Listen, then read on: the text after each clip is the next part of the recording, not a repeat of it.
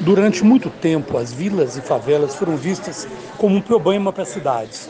O tipo de urbanização era considerado ultrapassada e não se vislumbrava solução para elas.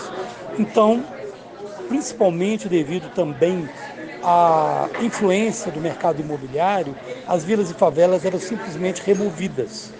Essa prática durou até os anos 70. De lá para cá, duas coisas aconteceram. Por um lado, a tomada de consciência dos urbanistas e também dos administradores que, vilas, que as vilas e favelas não eram um problema, que elas eram muitas vezes a solução para a moradia dos trabalhadores próximos aos seus locais de trabalho. Além disso, percebeu-se também que elas ofereciam algumas qualidades ambientais importantes, como, por exemplo, espaços de convivência, de sociabilidade, etc. A partir daí começaram a se desenvolver políticas de urbanização de vilas e favelas e não de remoção.